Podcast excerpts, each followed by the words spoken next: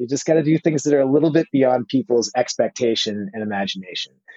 I am unwilling to give up, that I will start over from scratch as many times as it takes to get where I want to be. You just want to make sure you will get knocked down, but just make sure you don't get knocked out. So your only choice should be go focus on what you can control. Hi, everyone, and welcome to the Kara Goldin Show. Join me each week for inspiring conversations with some of the world's greatest leaders. We'll talk with founders, entrepreneurs, CEOs, and really some of the most interesting people of our time. Can't wait to get started. Let's go. Hi, everyone. It's Kara Goldin, and this is the Kara Goldin Show, and I'm super, super excited to dive into our next guest's life and career journey. And today we're talking to Jeff Rosenthal, my friend, and just an amazing, amazing entrepreneur. I've been wanting to get him on here for a long, long time. Jeff is the co-owner, principal designer, and developer of Summit Powder Mountain and Powder Mountain Ski Resort in Eden, Utah.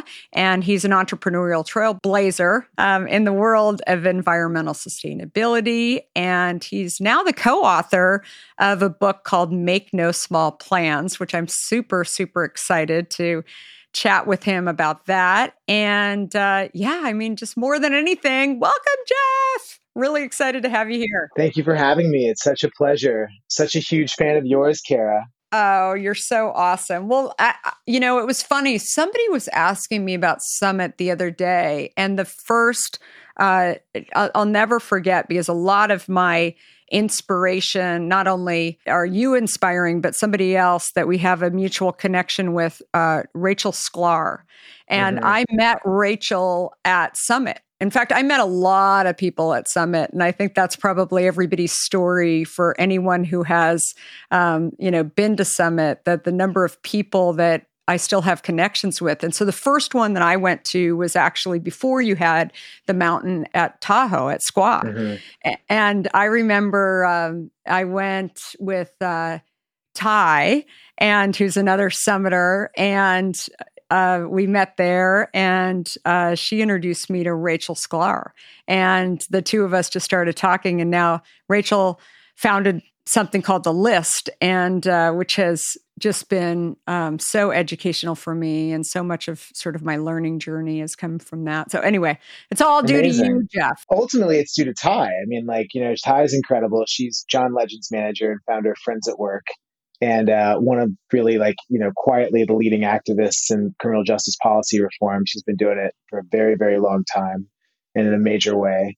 And the fact that she brought you into Summit is really the key to our success. It's the fact that, I think it was the right idea at the right time, this concept of gathering interdisciplinary, intergenerational entrepreneurs. And the event you're talking about was in 2012. So it was very much all of us were at the beginning of our entrepreneurial journeys.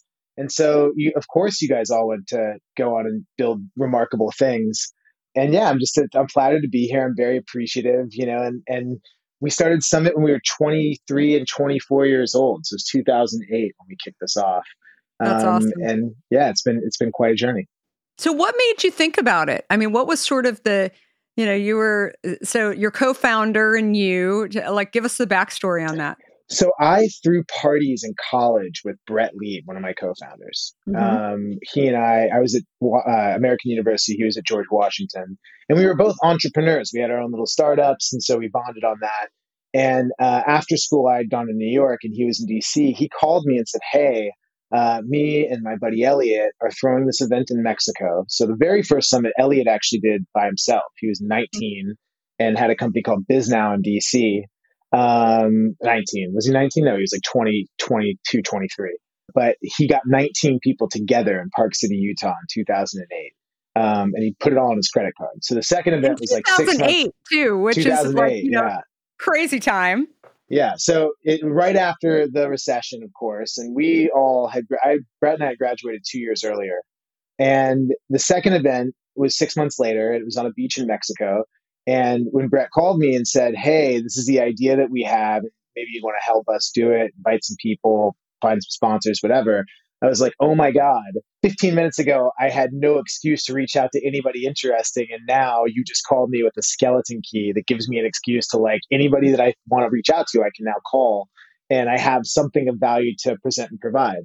And so, you know, we while we were putting together that Mexico event, it was, 60 people, beach in Mexico, but many of the attendees ended up becoming like generational luminaries in their fields, whether they're impact or technology or consumer. Some really, really remarkable people were there.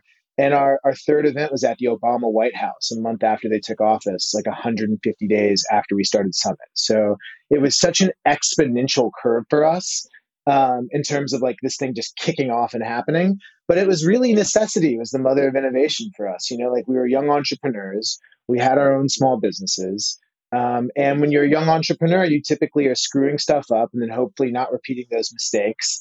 And, we were getting more wrong than we were getting right. And so just the very first time that we were around other people that were like passionately building something as entrepreneurs, startup founders, or like people had started their own nonprofits. It wasn't particular to a specific field. It was just that kind of like energy and that necessity of self-improvement. And we were all like, of course, humble because we didn't know anything. Like, everybody was very... How often have you thought about learning a new language only to be stopped by that memory of yours from the last time you tried to learn a language when it didn't go so well?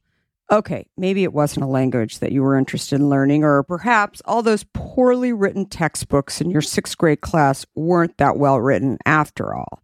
I have a great tip for you. It's called Rosetta Stone. Rosetta Stone is the most trusted language learning program around, available on desktop or app, no matter where you choose to learn it or what platform you choose to learn on. Rosetta Stone works, and it truly immerses you in the language you choose to learn, quicker and easier than you ever imagined too. Maybe you're getting ready to travel abroad this summer and you want to learn a bit of Portuguese, let's say, before your trip. Rosetta Stone can help. I know this firsthand as I did just this before traveling to Portugal last year. I learned Portuguese through Rosetta Stone, and by doing so, I not only got a better grasp of the spoken language of Portugal, but it got me very excited for the trip itself before I went. They even have a true accent feature that gives you feedback on your pronunciation as you are learning too. They've got you covered. Rosetta Stone's trusted experts are the real deal. They've been helping people just like you for over 30 years. Helping millions of people to learn Spanish, French, Italian, German, Korean, Chinese, Japanese, Dutch, Arabic, Polish, and my favorite, Portuguese. The lessons are 5 to 10 minutes long and include practical exercises so that you can pick up the language naturally, first with words, then phrases, then sentences. No English translations either, so you really learn to speak, listen, and think in the language you are focused on, helping you get the long term retention you were looking for. And who wouldn't want that? Don't put off learning that language. There's no better time than right now to get started. For a very limited time, the Kara Goldin Show listeners can get Rosetta Stone's lifetime membership for 50% off. Visit rosettastone.com/today. That's 50% off unlimited access to 25 language courses for the rest of your life. Redeem your 50% off at rosettastone.com/today today. In today's world, which I will admit can at times seem filled with too much of the wrong information, it's essential to find a good source that truly gets to the heart of what I want to know. I am super excited about our next sponsor, as I've been a big fan of their content for some time now. That sponsor is The Washington Post. Their depth on topics from business to tech isn't just impressive, it's essential reading for me. Whether I'm catching up on the latest tech trends or understanding how the day's news truly impacts my family, The Washington Post is my trusted source. Let's talk specifics. Their business and tech coverage, absolutely top-notch. Just imagine having the most insightful articles at your fingertips, including the unparalleled AI reporting from Drew Harwell, or the pulse on tech and online culture from Taylor Lorenz. And the best part? you can listen to articles just like you listen to this podcast, making it perfect for your busy lifestyle. I was just reading an article from one of my favorite Washington Post writers, Frances Stead Sellers. She covers entrepreneurs like myself, but also covers other interesting topics, including health, as well as some very interesting books. I also love getting their For You newsletter, which is their roundup of stories tailored just for my interests, right in my inbox every evening. The Washington Post app is super well done, I think, and makes it incredibly easy to stay up to date and follow my favorite journalists on the go. And if you ever thought that the Washington Post is just about politics, think again. They cover everything under the sun, from climate and culture to crosswords and cooking, providing a world of surprising stories and vital insights. Okay, enough of the love fest that I have for the Washington Post. Here's the deal. Being a listener of The Kara Goldin Show has its benefits, and this one is too good to miss. Now is the time to sign up for The Washington Post. Go to washingtonpost.com/Kara Goldin to subscribe for just 50 cents per week for your first year.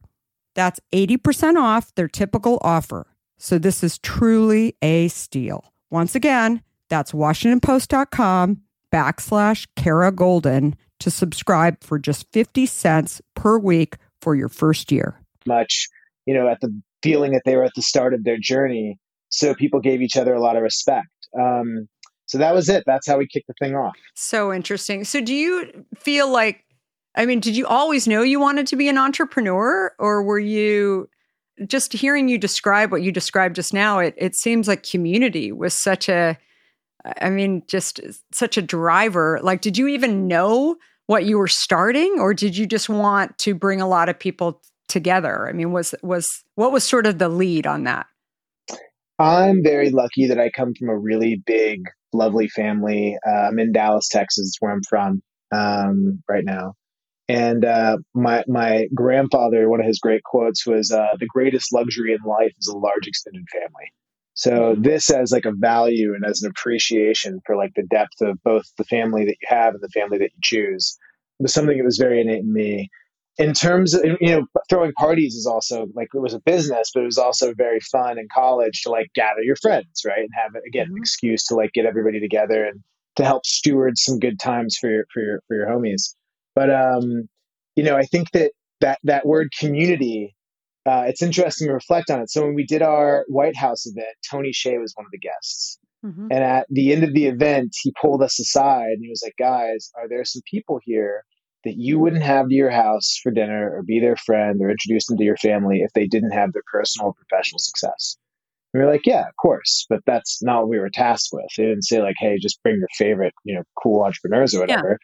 Yeah. So there were some people that we don't need to go into, but that, you know, weren't necessarily of that quality that like, you know, we really enjoyed their company or value, you know, had values alignment. And he goes, well, yeah, they can't come anymore. He goes, when you're building community, your culture is your most important thing. And if they don't fit your culture, then they can't be a part of what you're doing. And it's, you know, now it's 2021. You've heard these words so many times. If you're in business or if you like self-educate in business, this was like a revelation to us. We had never thought about, you know, he of course then like came out with the book Delivering Happiness, and, you know, and that was one of his like key skill sets was understanding this. So that night it just was a mind-blowing bit of feedback. That's when we came up with the criteria for Summit, which was 1, are these people innovators in their field, regardless of their discipline? And 2, are they kind, open-minded, nice people that we would have to our parents' house for dinner if they weren't professionally successful? And, you know, so, and I think that plus the idea that it was like kind of double opt-in, we met everyone that we would invite to Summit events to make sure that those 2 criteria were met. And not only in those early days, still to this day, we have like a team of community directors that work with us that, you know, still curate for a living in a sense.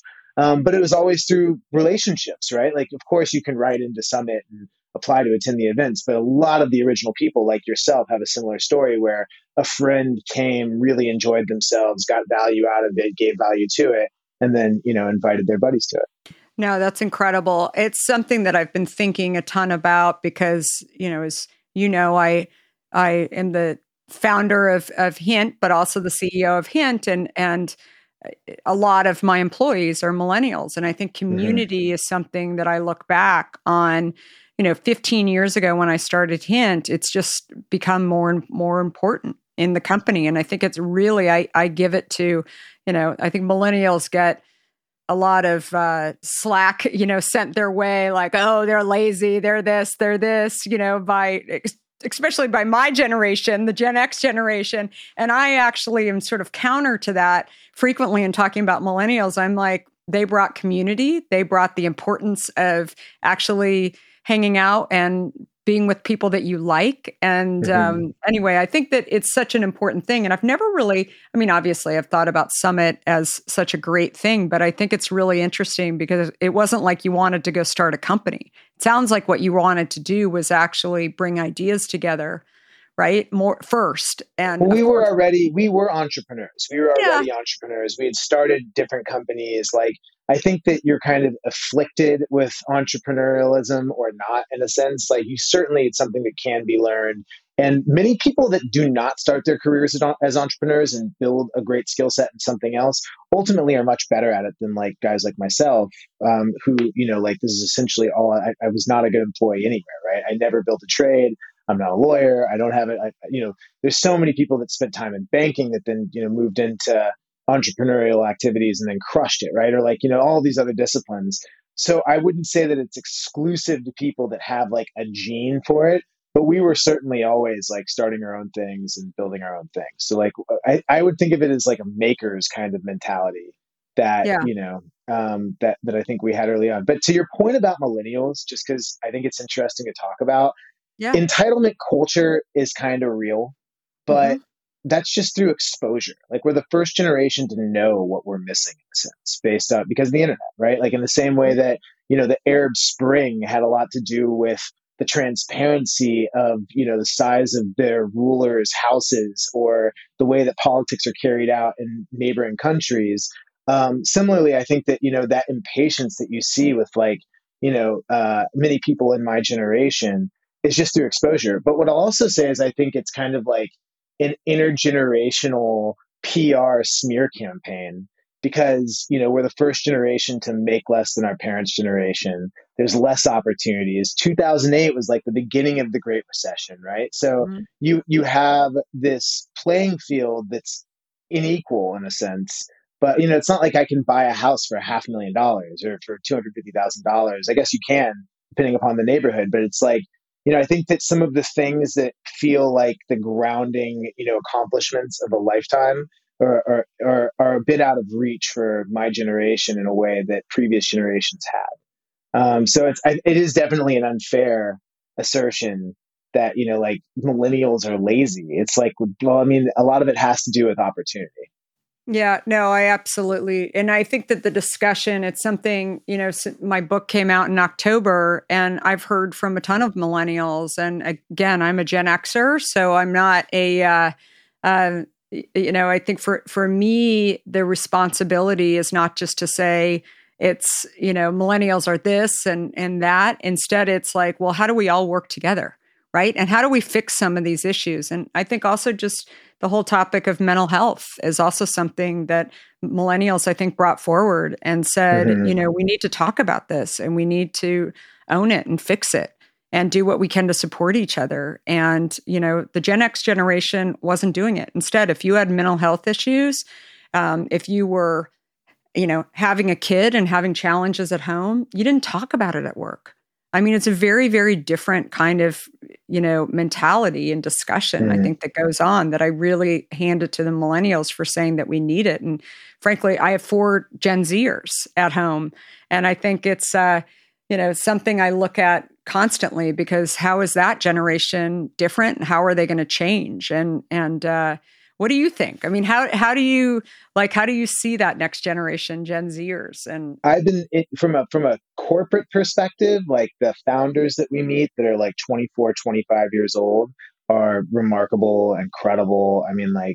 The people that work at Summit that, fit into that Gen Z category run our company now to a great degree. So it's like in ways it's amazing when you find people that are better at core components of your business or enterprise that are better than you. And like, we've been really lucky, I'd say, with like that experience. And then in terms of, you know, like the protests and, you know, sort of the enforcement of civil rights for people that aren't in, that don't match your skin color or gender, or, you know, like the to really like sacrifice your own benefit on behalf of other people. I thought that, you know, that was something of the past in a sense. And this last year, I think Gen Z really carried the torch. And if you looked at like who was on the front lines of these, you know, police brutality protests, and Black Lives Matter protests, and, you know, like the Women's March on Washington. I mean, like the leaders of these movements not only are Gen Z, they also have gotten hit to the game, and like they've been disappointed in ways at a young age that I think that are surprising to them, that like, you know, came later for us in a sense, like other people's self-interest and you know, like your efforts. And the reaction where I find like Gen X, and we're such like an obscure topic now, but like, you know, it's a much more sort of independent. We like obscure though. That's good. Okay. That's okay. Good. I don't know the audience necessarily, but like, you know, I find that like most of my, you know, Gen X fans don't really trust the system in a sense, like it's very independent. It wasn't like as much of a team sport to the same degree. You know, groups like the Future Coalition, Katie Etter, one of like, you know, the Gen Z environmental leaders. You know, she started with the high school walkouts for gun violence. And I think what she saw is that there's like, you know, 30 different leaders that are her age who all had these amazing platforms and millions of people behind them. And if they could collaborate with one another, they would boost their messages to a tremendous degree, right? Like we weren't hip to that, even though Summit was like the whole idea was to gather and collaborate with people that weren't inside your own company. Like how could, you know, our liberation be bound up together? I think that they got it and get it in a way that like we weren't really close to. So I'm you know, I'm excited to just take a back seat, be a chairman, not work too hard, and let Gen Z drive the bus. And let them drive it. That's awesome. So getting back to Summit, you know, obviously you guys have been planning amazing events. And so you built that mountain at Eden. Talk to us a little bit about that back in the early days. How did you decide to make that move? I think that this was our thinking. We thought that Summit was representative of an emergent culture and ethos of like creativity and collaboration and entrepreneurship. And we felt that for movements that lasted the test of time, they needed roots, they needed a home, they needed a physical place that could be, you know, the embodiment of that culture. I think that, you know, we traveled, we were very nomadic in our first, say, you know, decade of building Summit, and, you know, would move the company from place to place, move the events from place to place. One, because it kept it fresh, but two, because we didn't really feel that there was like a physical location that really like embodied that culture. And Powder Mountain was essentially like a broken private equity deal. They had tried to sell it for, you know, a lot more money throughout that 2008 to 2011 period. And it was just, you know, a perfectly unique moment in time before, you know, I think that these businesses turned back on in a huge way, where, you know, the mountain was quietly for sale. And we had this pre-existing community of people that regardless of where we were going to have a fun time together. So the idea that I also say that we also love nature, you know, like the idea of being in a place that was like an hour from an international airport, you know, close enough to like the major hubs like SF and LA, and easy to get to, you know, NY or wherever else. And you know, there's no streetlights, there's no stoplights in Eden, Utah. And Powder Mountain is like this sort of last great gem, if you think about it. Like, you know, founded in 1972, one of the largest ski resorts in the United States. It's 100% privately owned. It's not a land lease like the majority of, you know, ski resorts. And you know, we really had this vision of like living in a national park. Like, how could we be great stewards of the land? There's a great like Andy Warhol quote that the greatest art, you know, is owning a beautiful piece of land and not screwing it up, right? So we, you know, went through the process of buying the mountain. We could do a whole, 2-hour podcast just on that craziness. But, we were just blessed by the idea that we were young and naive, and we had really, really brilliant friends, that we could engage to help guide all these different processes, whether it was acquiring the mountain or doing the due diligence checklist or how to actually raise the money and structure the deal to building roads and infrastructure and coming up with an architectural vernacular. So I was 27 when we bought Powder Mountain and had no experience in any of this stuff. But again, it went from it was sort of like that first phone call with Brett. I went from not having an excuse to learn about all these things and get to play in the space to having the best excuse. And because it was, such a bold vision, it attracted really remarkable, founding neighbors and amazing land planners and master developers and architects. And so we got to, really sit at the feet of greatness. And one of the things I think we're most proud of is that, it came out beautiful. We built this mountaintop village and 5.5 miles of contiguous road and 5 new neighborhoods. And, we have a wonderful community that's formed up there. And just to sort of fast forward to now, what's amazing is that with Summit, I think we hosted every weekend for 4 years at the mountain to build the beat, right? We just never stopped hosting people. And during the week, we would do charrettes where we'd learn about all these disciplines that we had to get an accelerated doctorate in order to not screw this up. It's a development term for when you learn about a specific area of interest or focus. And then we would host every single weekend up there. And what's amazing now with Summit in general is that there's now hundreds of neighbors that also are hosting their own things and bringing their own friends and using the lodges and spaces to do their gatherings. Of course, COVID permitting now. So it sort of went from this singular orbit to having kind of an ecosystem or a solar system of people building and hosting and growing that community up there. I love it. Well, you are feeding into something that I talk about a lot, which is being a lifelong learner too. And even though the stuff was hard and you weren't exactly sure how it was all going to work out, you just kept jumping in and saying, okay, let's get the architect. Let's get, right? Let's invite some more people. Let's just keep going. And I think that I'm sure that really was also helping your curiosity too, to just become better. Right. And overall. So I think that's super, super awesome. And it's great that you were able to jump forward and do that. So one of the quotes that I dug up on from Jeff, get ready, that I found it interesting that you don't like the phrase keeping it real. And Jeff, why is it important to keep life surreal instead of real? It's not my quote. It's a friend of ours named Michael Hebb, who's the food provocateur of his generation. He's kind of he was a pop-up dinner, and he understood sort of the deep opportunity that the dinner table presents, right? It could be seen as the greatest piece of human technology ever created, where we came to break bread, collaborate, scheme for a better future for ourselves and for others.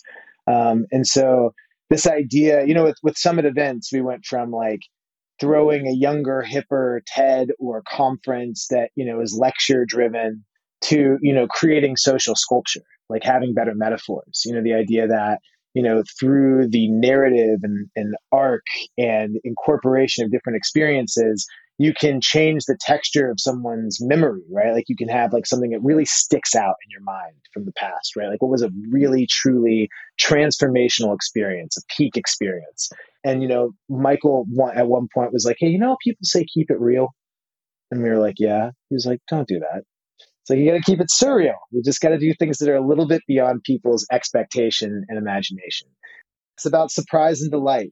And I'll give you some examples. I was thinking about this. Our DC10 event, 2010 was probably our first real conference. And we had Ted Turner speak and Mark Cuban and Michelle Rhee and John Legend and all these amazing talks. But we also had tea and cookies with mine and Elliot's grandmothers. They were the two living grandmas, I think, out of our 4 co-founders. And they literally baked and everybody showed up and had an incredible time. And so it was also a window in for us that the key components of experiences were happening outside of the lectures, right? They were you know, they were the more humanistic, the more fun, the more like sticky shared experiences that people were having. And so that's what, as we grew Summit, we started to, you know, build towards, versus like by the time you got to base camp, this was like, this ideology was deep in our thinking about how we would, you know, build and administer these events and experiences. I absolutely love it. And you had another one. You like to say generosity breeds abundance. And I know you're talking about that a lot on your podcast as well, the Jeff's podcast, which is amazing. And he actually had me on as a guest as well, but Art of the Hustle. And it's such a good podcast with so many amazing entrepreneurs on there too. So I love that you're doing that as well. And you've got, I was, you know, as you're talking, I was thinking about, I wonder, I think Jeff might have the biggest network I know of people. Like, I mean, you just know so many people. It's just, it's crazy, right? And I believe that it's not just a high. I feel like you actually understand people, and you really have taken the time to understand people, which I think is just really lovely in so many ways. And so I appreciate that. Well, thank you. I think that's a consequence of my profession. You know, it's what our job was, you know, to build community. And, you know, the validation of sort of the Summit platform was being able to thoughtfully connect people in ways that would be beneficial to them personally or professionally or whatever it was. Like, you know, it could be a health issue. It could be an existential issue. It could be selling a company. It could be hiring a performance marketer, right? Like, for us, what's really fun is that, you know, because of the nature of our profession, sort of the community that we gather, you know, the outcome is that we know brilliant people in all of these different spaces. And not only do we know, you know, the top people in those spaces, we know what they're into and what they're going to resonate with, right? So it made us really great, you know, connectors, where a simple idea for us, you know, just it pops in our heads where we're like, oh, wow, these two people from these different disciplines, or, you know, maybe different generations in the same discipline, you know, should definitely know each other and would love to collaborate because these things are complementary.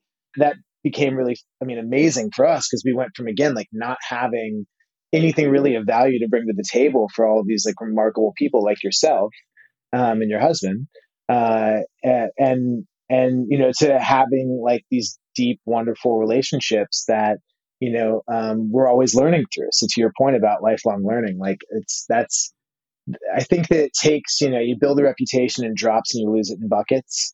And there's a triangulation of goodwill. So when you talk about that generosity breeds abundance quote, that's essentially what we're thinking. Like, to give without the expectation of return is the greatest way to get forward in life. It's counterintuitive and it's paradoxical, but that's our experience. It's not like some hippie woo-woo bullshit that like I read and, you know, put on a poster. It's like, this was our life experience. We had no business being in 99% of the rooms that we were in, but through exposure to all of these different people and platforms and disciplines and ways of thinking and seeing and working, it made it so there was like some pattern recognition between these silos, right? So I also think that the timing is great, right? Like, this wouldn't have had any value in 1995. Like, these silos of different businesses were pretty well defined, whereas now we're kind of like all in each other's stuff. Like, you as well, right? Like, you have advocacy things that are really important to you. You're an author, you're an entrepreneur, you're a mom, you're like all of these, like you're eight, you know, we're all like 8-10 people in professions in one these days. So, I think true. That, yeah, Summit was just like this incredible accelerator for us and for the people that participated in it over the years. No, I absolutely love that. So your book is coming out in October of this year. So excited for that. My book had launched in October. We're October babies, yeah. Right? Make No Small Plans is the name of the book. I love it. So tell us a little bit about it. It's just our story, you know. It's like it's how the four of us met. My co-founders, Jeremy, Brett, Elliot, and myself. You know, a lot of it is just like the early days and the early team that came together to build Summit. A lot of the experiences that we had, and what we tried to make sure that we would do throughout the whole thing was like really kind of tell the real story. You know, it's not necessarily that flattering to us. Like, I can sound quite sophisticated now. I'm 36. I like did a bunch of stuff. I had a bunch of experiences, but the way that we learned these things were embarrassing often. And like, you know, I think that critical feedback is like the great gift, right? Like plenty of people will tell you like, hey, yeah, it's great. And just like never paid much attention or talk to you again or really help you grow. So ultimately, like we try to just like share the lessons that we learned throughout the process and all of the, you know, big, great stories that were definitive along the way. So, but you know, like we also feel like it's a little premature to be writing like a book like this, because, you know, we're still at, you know, the front half of the journey. And I think that in terms of like expertise, you know, like when you see a player in a professional sports league, they've played 3 or 4 seasons, they make an all-star game, and that's great, and they could be terrific. But when you see people who are like on their 18th, 19th season, have just been, you know, like playing championship levels for that long, it's a different thing altogether. In business and impact and, you know, like in civic participation, these are like lifetime sports, right? So the people that, you know, we look up to the most have been in the game a lot longer than us. But, you know, I think that we're just hoping that, you know, people that are on their own entrepreneurial journeys, you know, it can be valuable to them. And that was really what we were trying to air towards. It wasn't like, how do we, you know, puff up our chests? It was like, how do we, you know, tell really meaningful stories and try to explain some of the components that, like, you know, led to us going from zero to where we are today and what feels now, you know, relatively short amount of time. Yeah, no, definitely. And I think it's, I mean, that's a lot of what my book does as well. I mean, there's stories in there where even John Legend, who's one of our investors, I mean, John got a preview of my book and he said, I kept turning the pages and saying, okay, this is where they shut the company down. And then I said, wait, they didn't shut the company down. And It's just, you know, it's a story of, for me, it was a reflection. It was actually therapy in many ways. This was my journal.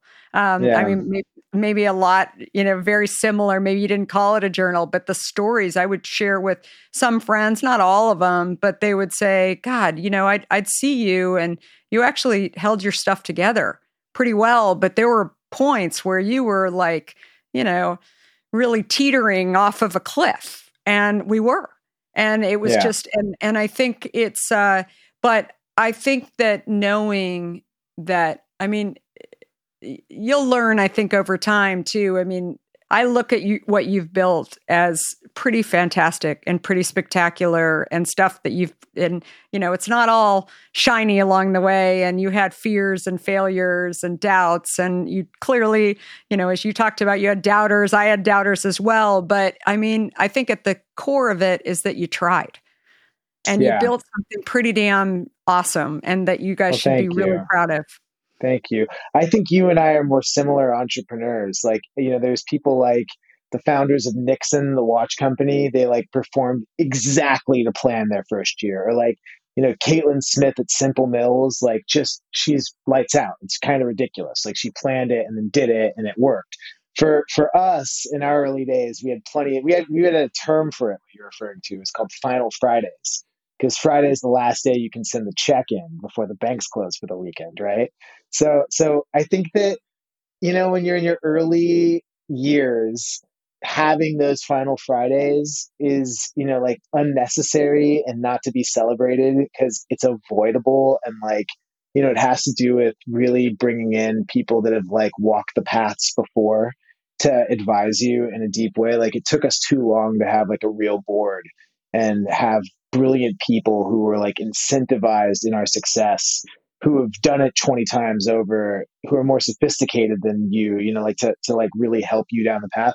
We didn't really have that. I don't think you did either at that stage, right? Like, so it's avoidable and it shouldn't be celebrated. However, it also means that you're living on your edge, you know, it means that you're like pushing it to the limit, which is typically the way that you break through, right? So like, a lot of people quit early, totally. To be honest with you. A lot of people could have built what we built, could have, you know, outshined us in our space. In 2010, there were plenty of other organizations that were building communities and companies like ours, right? Conferences. And most of them just tagged out before they found a model that worked, right? And like, I think that, you know, for us, it was so, we just loved it. Like, if you don't love it, you're going to be out of the game because like, it's hard no matter what you do, especially going from like 0 to 1 And someone will run circles around you because like what's work for you is pleasure for them. So like we just absolutely loved what we did. And it made it so, you know, it was all work and it was all play. But, you know, in order to like jump to a more sophisticated place, I think that if I were to advise people, like, you don't need to do that. Like you can, if you, you know, refine the idea and get to a place where, you know, like it's really thoughtful what you're doing, like, and everything takes, you know, iterations and everything takes pivots and everything, you know, nothing's perfect. And you should start by starting and like, you know, let it break a little bit along the way. But the one piece of advice I would give that's counter to our experiences is I do think that like once it was clear that we had some lightning in a bottle, we had something really special. If I had to do over again, I would have put some advisors and some board members around us, you know, earlier in the process to avoid a couple of those stressful moments. Yeah. And I think that the thing that I've realized, though, is that, and probably those advisors and board members would say this too, if you, you know, I don't know, maybe give them a glass of wine and had them really take a look at who they are, they wouldn't have actually taken the risks that you did. Sure. Right? They wouldn't build what you built. And so I always say to people when you're starting companies, it's I remember like the people that we had early that were scrappy, and I would be really sad when they were leaving, and, you know, we were getting to sort of the next level, and, you know, they didn't want bosses, right? There were, I mean, I could go through, that's an hour in and of itself, totally. But you have to be able to recognize as you're getting to these different stages, what you need in order to grow. And it's so hard. And it's probably the hardest thing about being a founder and asking yourself, like, what more do I need? But I think that those visionary founders, which clearly is what you are, I think that none of this gets started without the visionary founder, right? And frankly, when, you know, the visionary founder totally disconnects from projects, that's how they end up getting messed up, unfortunately. So sure. I think it's something that, you know, I've learned over the years, you know, that is really important. And while people want to come in and dot all the I's and cross all the T's and put balance sheets and EBITDA and everything else in there, like without your like visionary leadership, and you know, that it's an important piece that you should not, don't let anybody ever tell you that that is not important, because it is. I appreciate that. I agree with you. It's not often you see a brand or a voice change in something that was like founder led once it started, right? It's pretty rare where like, you know, it's the whole kind of identity of a brand shifts, because it wouldn't have worked in the first place if that vision hadn't been executed on. But I love what you're saying about the people. The way I think about it, it's like those were the pirates, you know, that jumped on your pirate ship where they were like, where are you sailing? You're like, I don't know. They're like, great, let's rock. And you know, it's like they learned how to do the jobs as like the jobs came to us, right? And as the business scaled. And, you know, when you're later in a process, to your point, it's like the stability, excitement trade-off to a degree changes. The sort of like existence in no system is where you thrive versus like the necessity of a system at a certain scale in order to really grow into something big. And that's why most founders aren't like founder CEOs like yourself, right? Like most are more like me, where it's like, you know, myself and my co-founders, we were really good founders, but we're not the right CEOs for our ventures at this point in time, right? Like there's, whereas like, you know, I always admire, you know, folks like yourself that can do both and really like grew to the challenge and responsibility to being, you know, the person responsible day to day for the governance of the organization, right? Like I thrive with a team and love the fact that I'm not that responsible party, frankly. It's fascinating because like the people that, you know, work at Summit today are like the most capable, talented, brilliant, you know, like people that we couldn't have attracted in 2010. That being said, the people that worked at Summit in 2010 had like the craziest ingenuity and like just pulled rabbit out of hats to like, you know, like bring the venture forward. Right. So, you know, I don't know how to value other than like, it's not that one's better than the other. It's that like, you really do need both depending upon the stage of the organization. And I think, but I laugh at that because I look back. People often ask me, how do you get those first people? And I said, so picture this woman who had been a tech executive with 4 kids under the age of 4 says, I'm going to start a beverage company. Come join me. Like all they needed to do was have a heartbeat, right? I said, I mean, like, why should they believe me, right? I was using my own money. Yeah. I mean, right? Like, it's crazy. And I mean, the same with you. You're like, eventually we're going to bring a lot of people together and it's going to be great. And, you know, then we're going to go build a mountain. I mean, I owe so much to those early people who actually followed me. Mm-hmm. Right. And I look at it, but I also look at those people too. And I say that they're good for the build. They don't need the go do this, go do this, go do this. Right. They'll just go and they'll go get some stuff done. And a bunch of watermelons will hopefully like stay on the cart. Right. Yeah. And hopefully not too many will fall off, but they will. They'll fall off and hopefully it won't be that big of a disaster. But those people are so critical. And it's just, anyway, I think it's something. I'm sure you have so many stories. I cannot wait to read your book. So, oh, well, thank you, Kara. I really appreciate it. I will buy the pre-release for sure. And you have to let us know. I'm actually launching a LinkedIn Live just for authors. So when it comes out, I'm going to be interviewing people just out of my own curiosity. Yeah. So definitely we'll have you on for that too. So anyway, where do people find you, Jeff? What's the best way on social? I'm pretty private on social. I don't know. I'm, you know, summit.co if you want to learn more about Summit, and, you know, hello@summit.co if, we should be collaborating in some way, shape or form. And, you know, I just want to say thank you again for listening and Kara for you having me on. I really am flattered and appreciative, and you know, hope that my, you know, thoughts and experiences are valuable and helpful to anybody that's, you know, listening this far into the podcast. And just yeah, and then of course, if you ski or if you mountain bike, if you just appreciate camping in beautiful places, Powder Mountain, Eden, Utah, it's a gorgeous, gorgeous spot to do all of those things.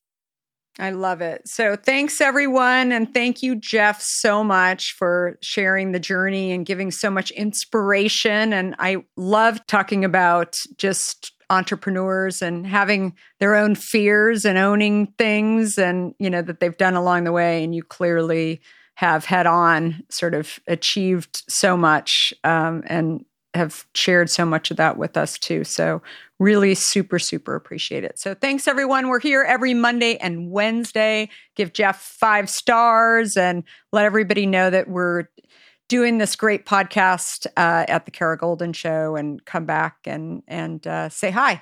All right. Thanks everyone. Bye-bye. Before we sign off, I want to talk to you about fear. People like to talk about fearless leaders, but achieving big goals isn't about fearlessness. Successful leaders recognize their fears and decide to deal with them head on in order to move forward. This is where my new book, Undaunted, comes in. This book is designed for anyone who wants to succeed in the face of fear, overcome doubts, and live a little undaunted. Order your copy today at undauntedthebook.com and learn how to look your doubts and doubters in the eye and achieve your dreams. For a limited time, you'll also receive a free case of Hint water.